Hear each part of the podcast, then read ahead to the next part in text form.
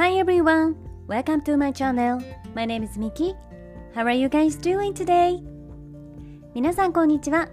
ニューヨーク在住デジタルマーケティング戦略スペシャリスト、コンテンツクリエイター、グローバルな人たちをつなぐオンラインサロン We are New York 運営代表のミケルメです。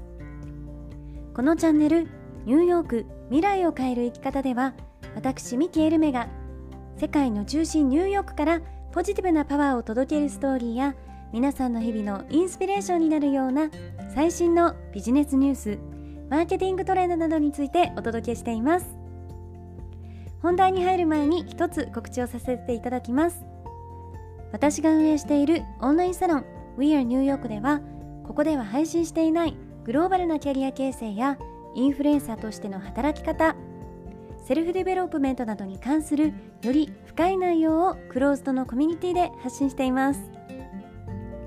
毎月2回にわたりオンライン上でメンバーミーティングを開催しているんですが、えー、グローバルに活躍されている各業界のスペシャリストの方をゲストにお招きしてお話を聞いたりとか、えー、最新のマーケティングやビジネスソーシャルメディアについての勉強会を開催したり夢を叶えるためのワークショップなどにみんなで取り組んでいます。またサロンには本当に幅広い年齢層の方そしていろいろな異なる職業や業界の方たちが集まっていますのでサロン内でお仕事が生まれたり一緒にビジネスをしたり日本や海外での人脈を作れたりと本当に有意義で素敵なコミュニティになっています。サロンの方ではより私のですねプライベートなお話や海外の最新情報に関する、えー、内容をですねシークレットブログでも配信しています。オンラインサロン We are New York は性別、年齢、住んでいる場所や食料などに問わずどなたでもご参加いただけるウェルカムで温かいコミュニティになっていますので、えー、興味がある方はぜひ概要欄のリンクから公式サイトをチェックしてください。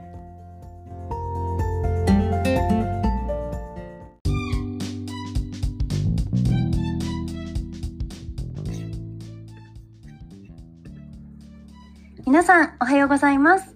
えー、本日もいかがお過ごしでしょうか？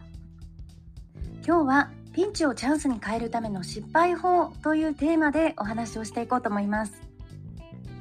皆さんは困難や壁にぶつかった時どのようにそれを乗り越えてきましたか？そしてもしくはどのように気持ちを切り替えていますか？え今日のタイトルにあるようにピンチをチャンスに変えるための失敗法ということで、え今日はですね私がこう物事がうまくいっていない時にどんな風に気持ちの転換をしているかっていうことにフォーカスしてお話をしていこうと思います。ちなみに失敗というふうに一言で、えー、言葉で表してしまうとなんだかすごく否定的でこうネガティブな印象になってしまうと思うんですがえ、実際に私が日本に住んでいた頃を振り返ってみるとやっぱりですねあのアメリカとかヨーロッパに比べて失敗することは良くないことだっていうふうに思ってしまう文化っていうのが、えー、少なからずあったと思います。えー、今日はですね私の実際の実体験を交えてお話しさせていただければと思うんですが、えー、これは結構前のお話で私がニューヨークの大学を卒業した、えー、時のお話になってしまうんですが、え私がですね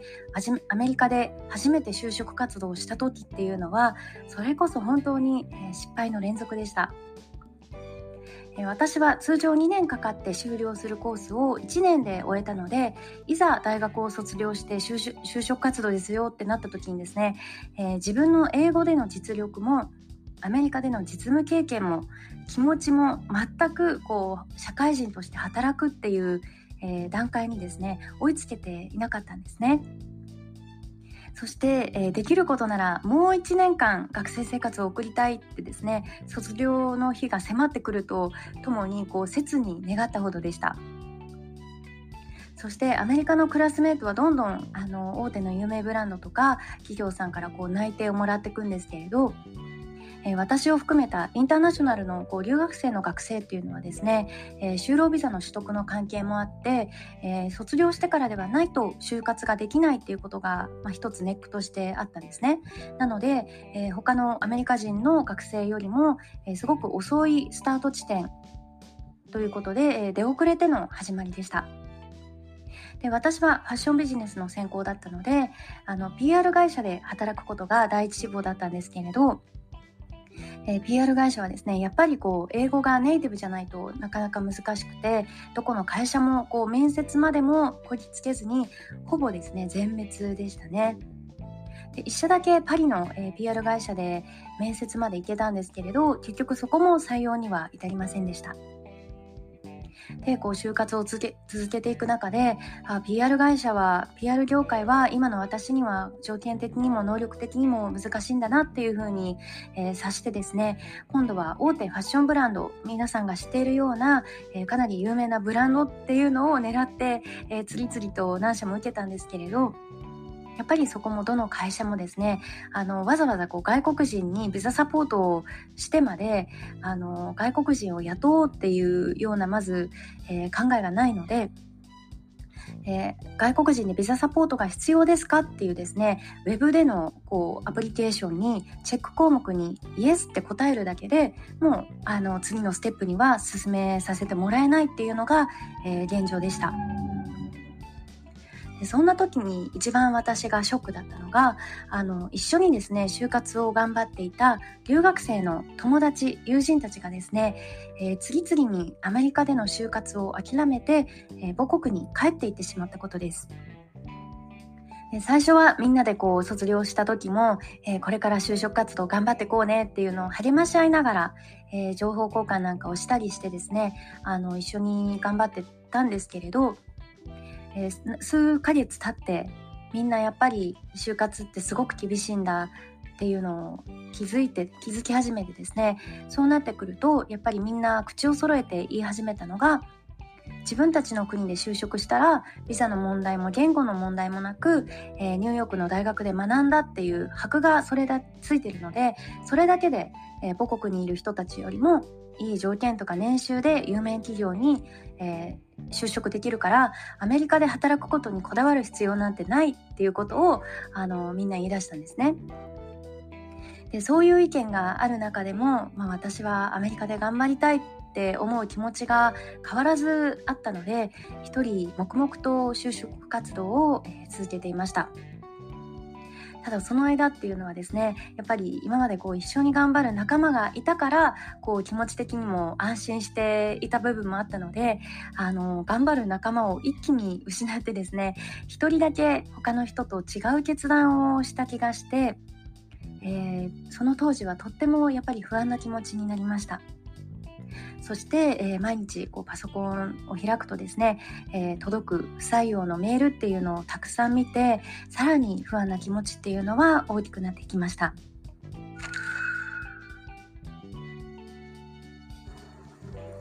えー、だけどここで私がしたことはですねマインドのシフトチェンジです。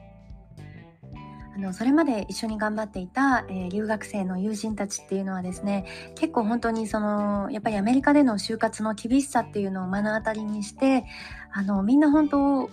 帰国する直前まで本当に鬱みたいな感じでですねかなりこう追い込まれて塞ぎ込んでしまっているような精神状態の人が多かったんですけれどあの私はもともとですね長くこう何かに落ち込むっていうことができない性格でなので、えー、就活がうまくいかないなって思ったら、えー、それならそのことだけにこうエネルギーを割くのは時間がもったいないから他のことにも目を向けてみようっていうふうに、えーと、マインドをチェンジすることをしたんですね。えー、そして、えー、私はですね前から興味があったワードプレスでのウェブデザインとか、えー、ウェブ構築の勉強っていうのを始めることにしました。